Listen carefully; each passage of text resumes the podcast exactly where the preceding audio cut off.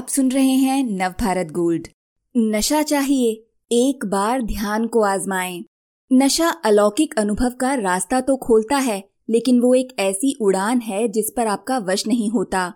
आप नहीं जानते कि स्वर्ग में पहुँचेंगे या नरक में।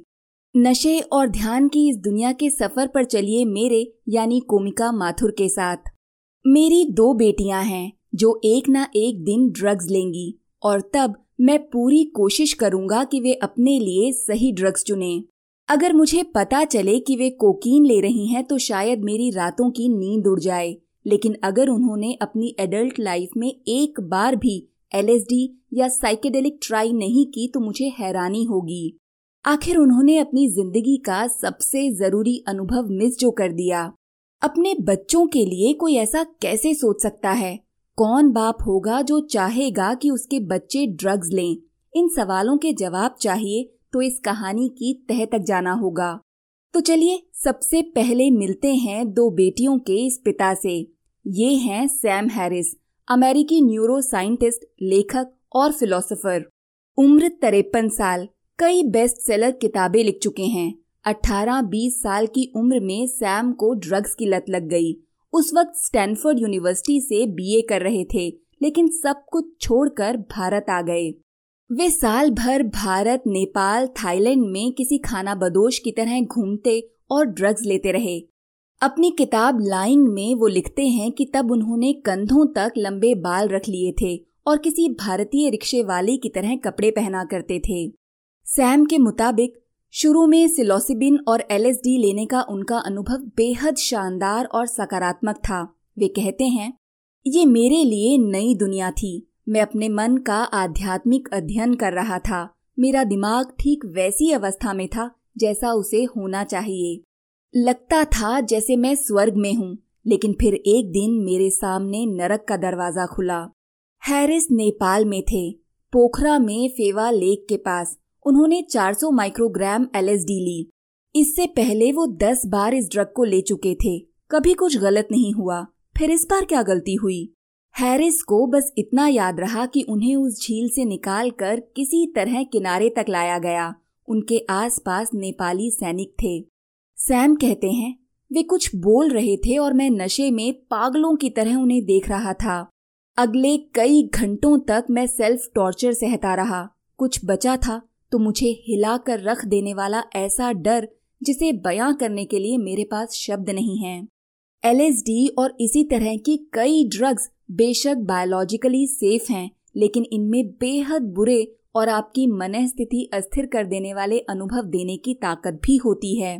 सैम ने ज़िंदगी में पहली बार अपने एक दोस्त के साथ जो ड्रग ली, वो थी एक्सटेसी यानी एम डी एम ए इसे लेने के कुछ ही देर बाद वो एक अलग दुनिया में थे। वो कहते हैं, मेरी चेतना में जो बदलाव हुए, वे अद्भुत थे। मैं सब कुछ साफ़ देख पा रहा था। इमोशंस का लेवल बढ़ा हुआ था।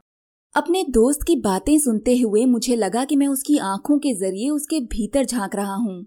इतने ध्यान से मैंने उसकी बात शायद ही कभी सुनी हो। मुझे इस बात से कोई फ़र्क नहीं पड़ रहा था कि वो मेरे बारे में क्या सोच रहा है।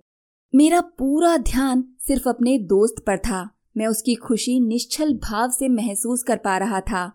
उस वक्त मुझे जिस प्रेम और अलौकिक आनंद की अनुभूति हुई, वो ठीक वैसी थी जिसका बखान धर्म, अध्यात्म से जुड़े लोग सदियों से करते आए हैं।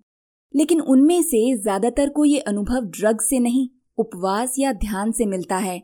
यानी जिस असीम आनंद की दुनिया को हैरिस ने ड्रग्स की वजह से महसूस किया उसे पाने का दूसरा ज़रिया भी है केमिकल फ्री ज़रिया मेडिटेशन का। हैरिस ने पाया कि नशा आध्यात्मिक अनुभव का रास्ता तो खोलता है, लेकिन वो एक ऐसी उड़ान है जिस पर आपका वश नहीं होता।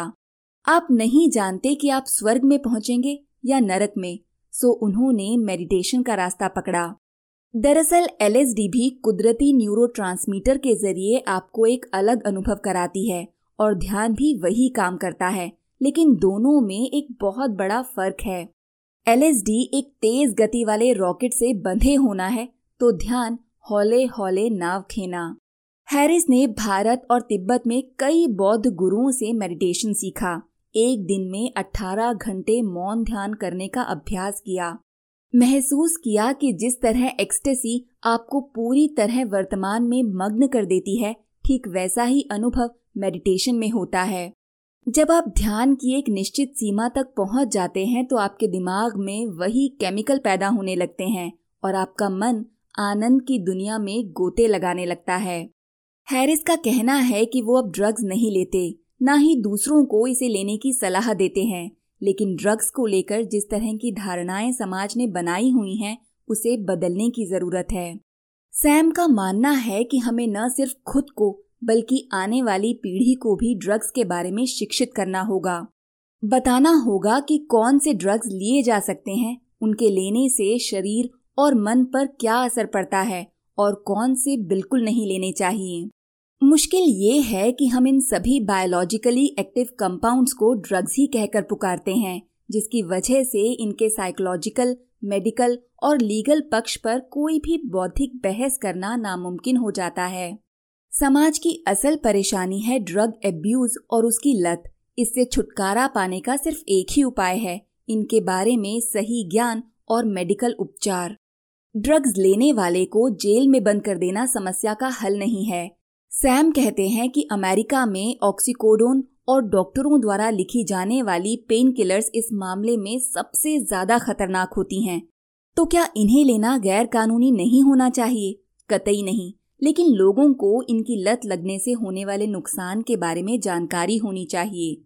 मालूम होना चाहिए कि लत लगने पर इलाज की ज़रूरत होती है। हर तरह की ड्रग्स, फिर चाहे वो शराब और सिगरेट ही क्यों ना हो, बच्चों से दूर रखनी चाहिए। कुछ ड्रग्स में असाधारण ताकत होती है, जैसे मैजिक मशरूम्स में पाया जाने वाला सिलोसिबिन और एलएसडी। फिर भी इनका सेवन करने के लिए आपको जेल जाना पड़ सकता है। वहीं तंबाकू और अल्कोहल जैसे ड्रग्स दुनिया की हर सोसाइटी में स्वीकार्य हैं। सैम हैरिस ने ड्रग्स और मेडिटेशन दोनों के ज़रिए अलौकिक और आध्यात्मिक आनंद की अनुभूति की, लेकिन ड्रग्स के बुरे और डरावने अनुभवों ने उन्हें ध्यान की उस गली की ओर मोड़ा, जहाँ आनंद तो उतना ही है, पर नरक भोगने की संभावना कम। इस तरह के और दिलचस्प पॉडकास्ट सुनने के लिए विश्व की सर्वश्रेष्ठ Hindi infotainment service Nav Bharat gold पर लॉगिन कीजिए। गोल्ड के पॉडकास्ट का खजाना मिलेगा नव भारत गोल्ड डॉट कॉम पर।